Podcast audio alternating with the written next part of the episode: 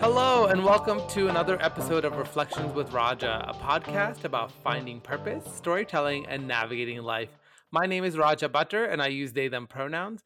Join me on this weekly journey as I talk to incredible people living thoughtfully every day.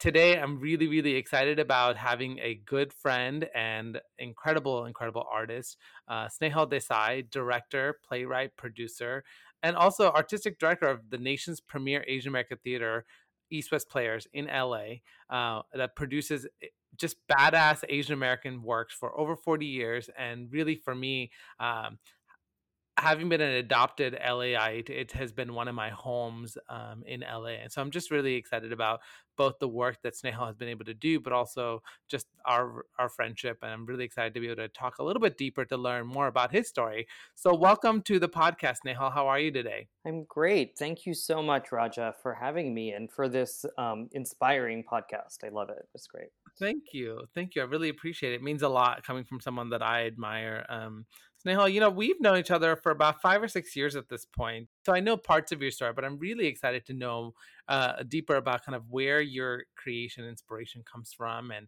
how you lead with such incredible energy and vision for um, just all the work that you do. I just uh, continue to be amazed at how um, you have been able to both be grounded in your artistic roots but also grow the work that you do particularly as an artistic director and and particularly the art scene in in la you've just been such an important pillar um, in such a short period of time so i'm just really excited to learn about you and, and more of your journey so tell me uh, what's your story snehal yeah um, i grew up in pennsylvania um, so my parents i'm um, first generation. My parents came from India in the 70s.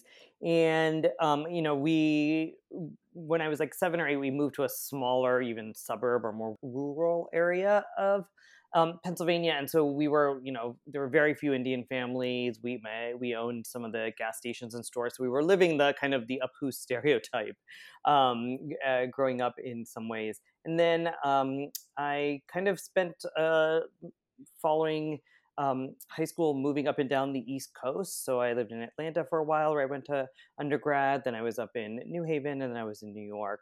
Um, and I think the the thing for me was early in life, I knew I wanted to kind of um, affect change, you know, and there's multiple ways to affect change. And so initially for me, I thought it would be through um, uh, policy, like it would be, you know, being an elected official or working in government or working in um, the foreign service. Mm. and um, so I was a, a poli sci major in um, college, and um, along the way, I've always had this passion for theater and the arts and storytelling, um, and I think you know what lends itself to that is uh, when you are a storyteller, you need to be able to stand outside and and look at, at the world.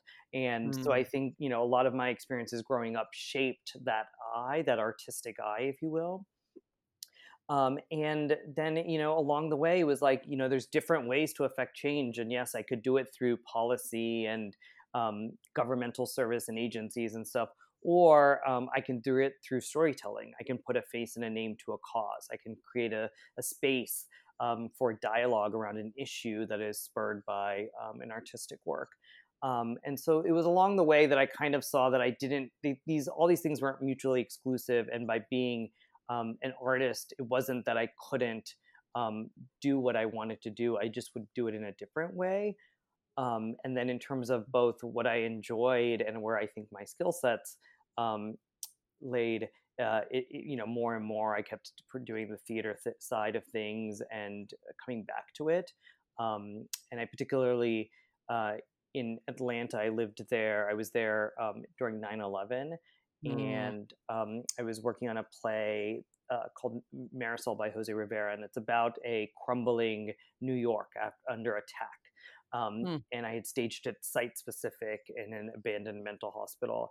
And, you know, to, have that play go up, you know, right after 9 11, it just became this entirely different cathartic experience for folks. They were kind of able to grieve, able to express things that they had not been able to um, talk about and um, I, I, just saw the power of what the art form can do. Um, and uh, for me, it was also um, you know the play is based on uh, the angels rebelling against God, right? So it's this like very large cosmic journey, and um, I just you know felt like, all right, this is let's go down this path and see Sure. what happens, and if I can make a living doing it, great. If not, you know, I think there are other ways to go. Yeah, that's so powerful. I, I so appreciate you bringing up some of those pieces, particularly 9 11, because I think for me, I was also in college in 9 11. That feel, I feel like for our generation, particularly as brown people and as, as immigrants and children of immigrants, it is a defining moment in our in our understanding, but also our racialization as as a community in in the U.S. context. Um, and I know um, there was also another play that you know um, I'm forgetting the title of it, but uh, um, how to explain being brown or not being Al Qaeda. Is that right? Yeah. So, um, you know, I think the interesting thing then was once I decided I knew I wanted to pursue theater, um, I, I stayed in Atlanta for a while and then I went to grad school um, uh, at Yale in New Haven. And the interesting thing was when I was there in grad school, I realized how um, you know, theater here is very Western. It's very colonized. It's very traditional. hmm It's very white. Um, and what was my challenge? Some of the challenges I was um, having with theater or work is that I just was not connecting to the. These were not my stories, or I was not seeing myself reflected in those experiences, nor were they experiences I wanted to tell. Um, and then what I was seeing was that. Um, a lot of the work I had done thus far, I had excluded parts of my personality or my background, particularly the South Asian aspect um, as well as the, this aspect, um, you know, of sexual orientation, things like that. But particularly after 9/11, you know, that was a seminal changing experience if you were brown in this country. It was a changing experience in general, but if you were brown in this country, you you were just viewed a different way um, from the moment you left, went outside.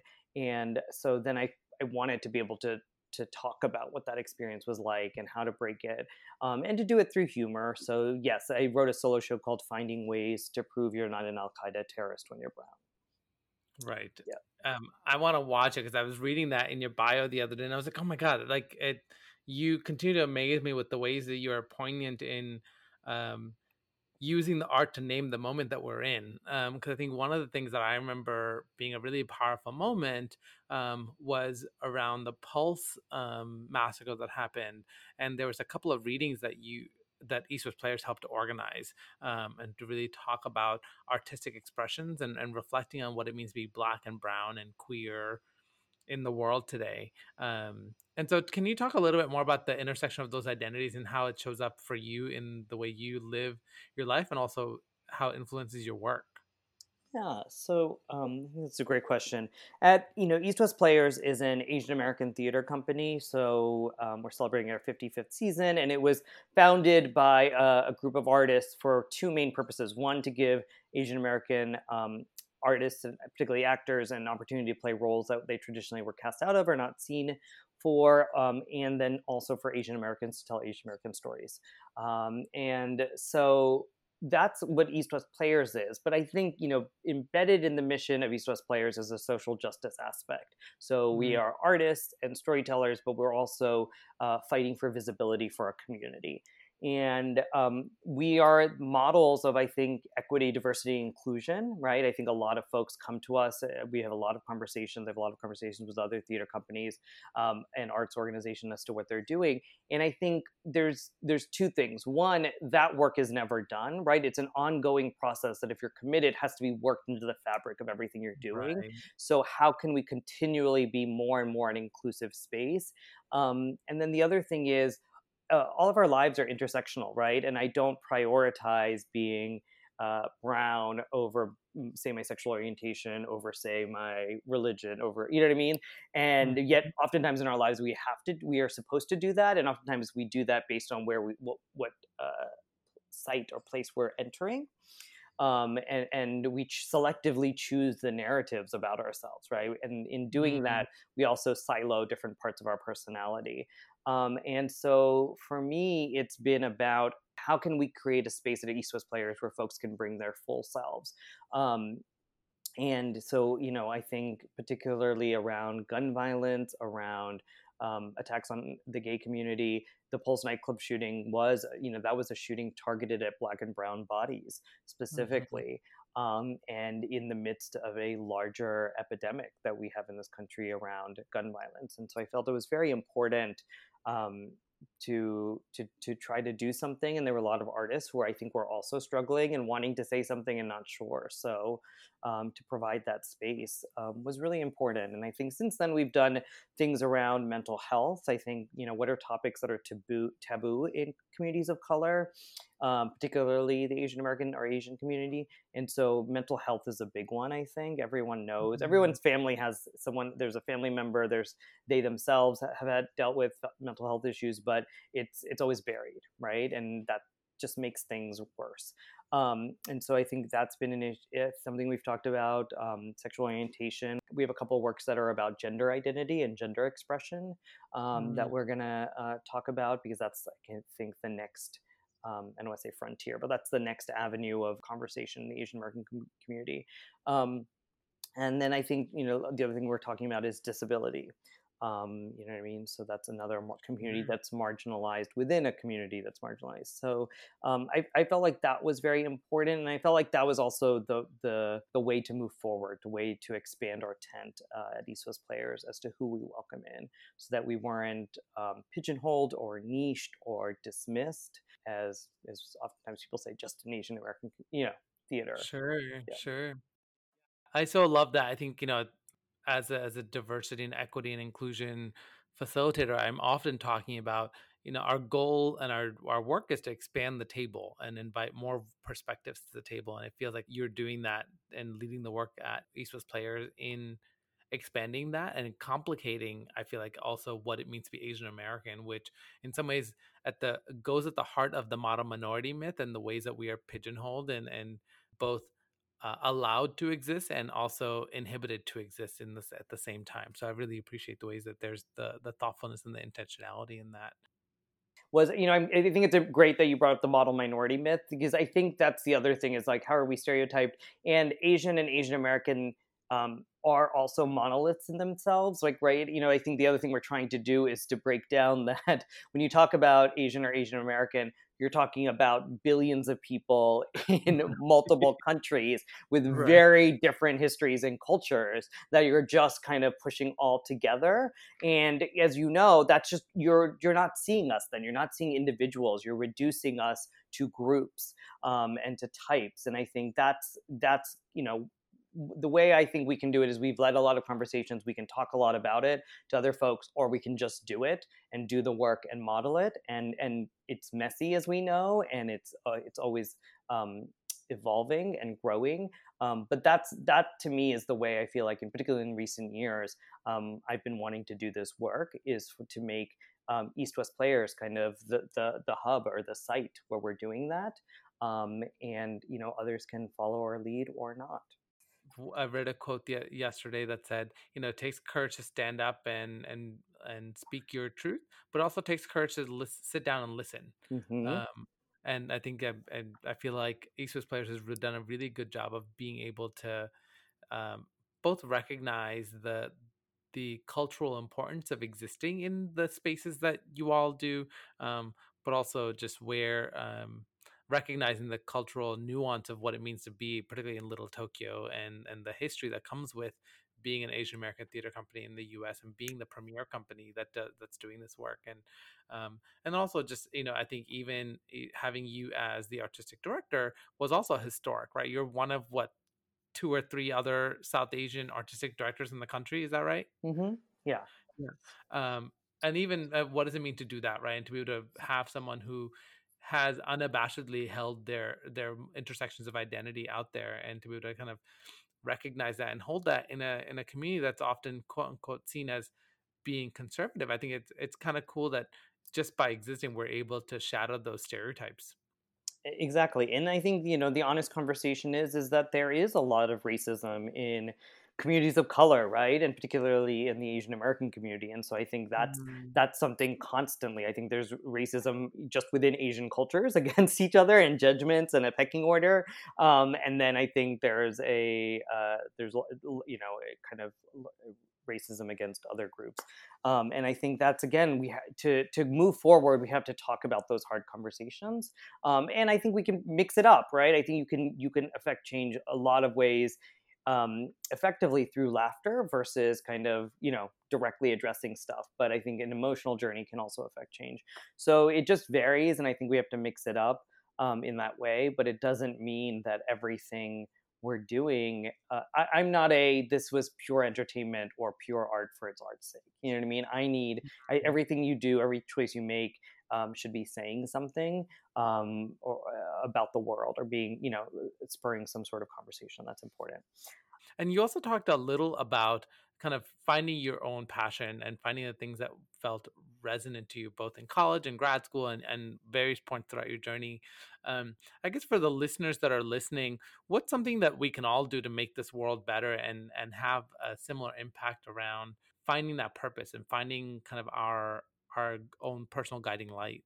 Um, there's so many things. I think listening actually i made a little list before this and, and listen was um, one of the things, and I think what I really have been talking a lot about is um, there's there's uh, is that we we have accepted the way the world is around us, and we really have not challenged, you know, particularly challenged both colonialism and capitalism, right? Mm-hmm. And they both things have kind of submerged, and they're not actually the same thing, and particularly in my mind, I mean, there's colonialism, but I think capitalism is what is killing us right now. Mm-hmm. Um, you know what I mean? That money, that economics are the end all be all. That's how we got a president who has no governmental experience. You know what I mean? Who's a business person, a failed business person, um, leading you know the government um, and uh, and looking out for the public good, which business business folks don't necessarily always do, as we know. And the other thing is to stop at where we are. Right? For me, it's like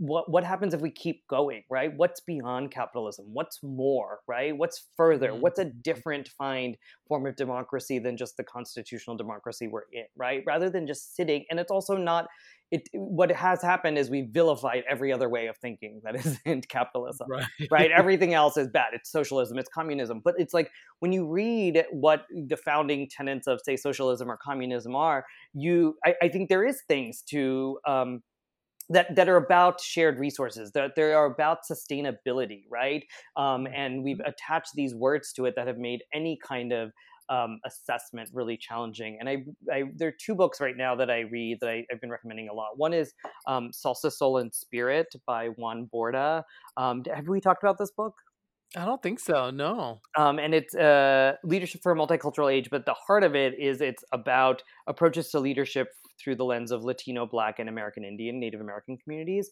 And mm. you know, she talks a lot about I culture, but versus we culture, and how a lot of these these cultures congregate and value different things, right?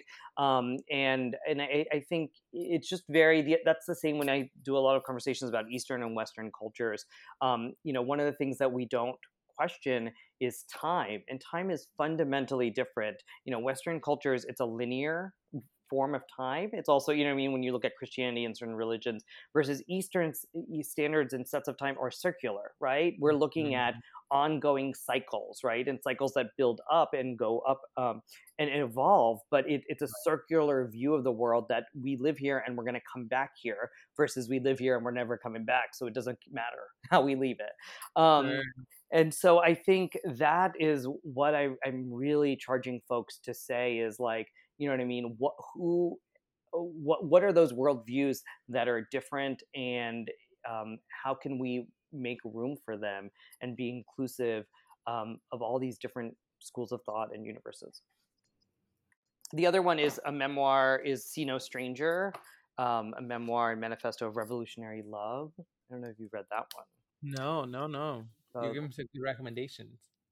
Um, so yeah I, I think those are things that um, I want folks to, and then the other thing is I feel like we don't take time to vision and dream forward, right? We just are just mm. like we feel every second of our day because stillness is bad. That's what we found, and you know what I mean. Um, yeah. Sitting around and just talking and dreaming is bad. We feel guilty, um, and I think we need more of that. The more people do that, um, yeah. yeah. I, I know I I totally agree with that, especially that last point. I'm so appreciative that I've had people in my life who have just been like, it's okay to just sit and do nothing. Uh, or sit and watch TV all day if that's what you need in the moment. Because it, particularly given all the things that are happening in the world, we just need to slow down a little bit. But I'm noticing that I think at the beginning of the pandemic there was a little bit more of an appreciation for that, just to kind of because everything was so chaotic that people appreciate the ability to just slow down a little bit and not I feel like they had to fill everything. But now I'm noticing that six, seven months in, we're kind of back to where we were. Where people are, it's just filling up in a different way. You know, it's just like there's still like I've I've had six different appointments, and I'm like, what? Like why? Um, and so just trying to like, it's interesting to see how quickly we're reverting back to things that are comfortable or just maybe familiar maybe not comfortable but familiar um, and not actually being intentional about it. So i really appreciate that reminder as well about like actually taking time to just not do anything productive in a, in a in a tangible way but to be able to actually in a spiritual emotional way to be productive and just to be able to sit and process and be with yourself Yep, and, and exactly. And how can we attach value to that? You know what I mean? Versus hiding mm-hmm. or guilt. Um, and I, I, think it's yeah, it's so interesting because I think many of us would say we don't feel like we're in control of time in our lives, right? Mm-hmm. But we sh- mm-hmm. we we all are, right? And right. Um, we should be. And um, uh, I, I think the other thing is that we're in this place where we it's a good problem, but we're drowning in uh, opportunity, right? And I think we're mm-hmm. seeing that in some of these movements that are like minimalism movements that are about movements about uh, no more buying and stuff. Just that there's there's so much opportunity, which is great, and there's a you know increased opportunity for everyone. But um, I also think that leads to us being paralyzed, um, and then oftentimes uh, numb.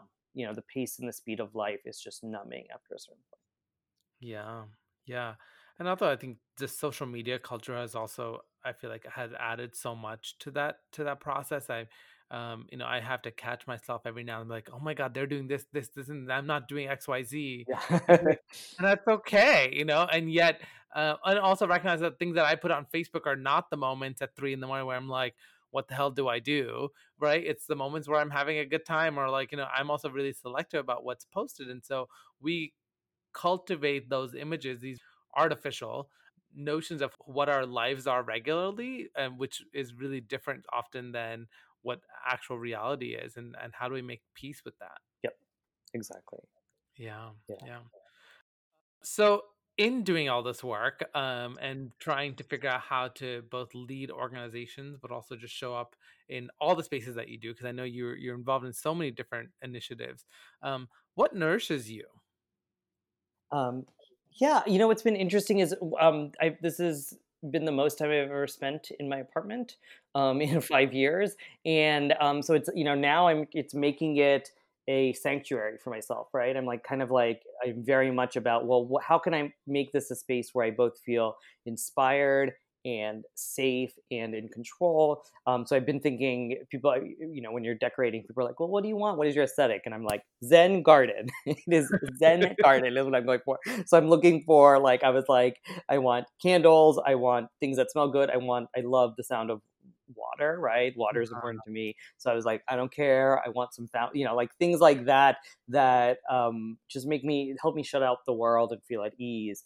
Um, and then I, th- I, don't know. I think we talked about this, but long walks have come back. You know what I mean? Because of this epidemic, uh-huh. and your long walks um, by yourself um, has just been so fruitful and invigorating and um, and I just really enjoyed it. And the funny thing is, it, initially it was just like um, without anything. And now, of course, I'm like lining up five podcasts to listen for on my walk rather, rather than just be like, you don't have to listen to anything, right? You don't have to um, have tasks uh, while you're doing that. So um, those are some of the things I think. Um, I have a new dog.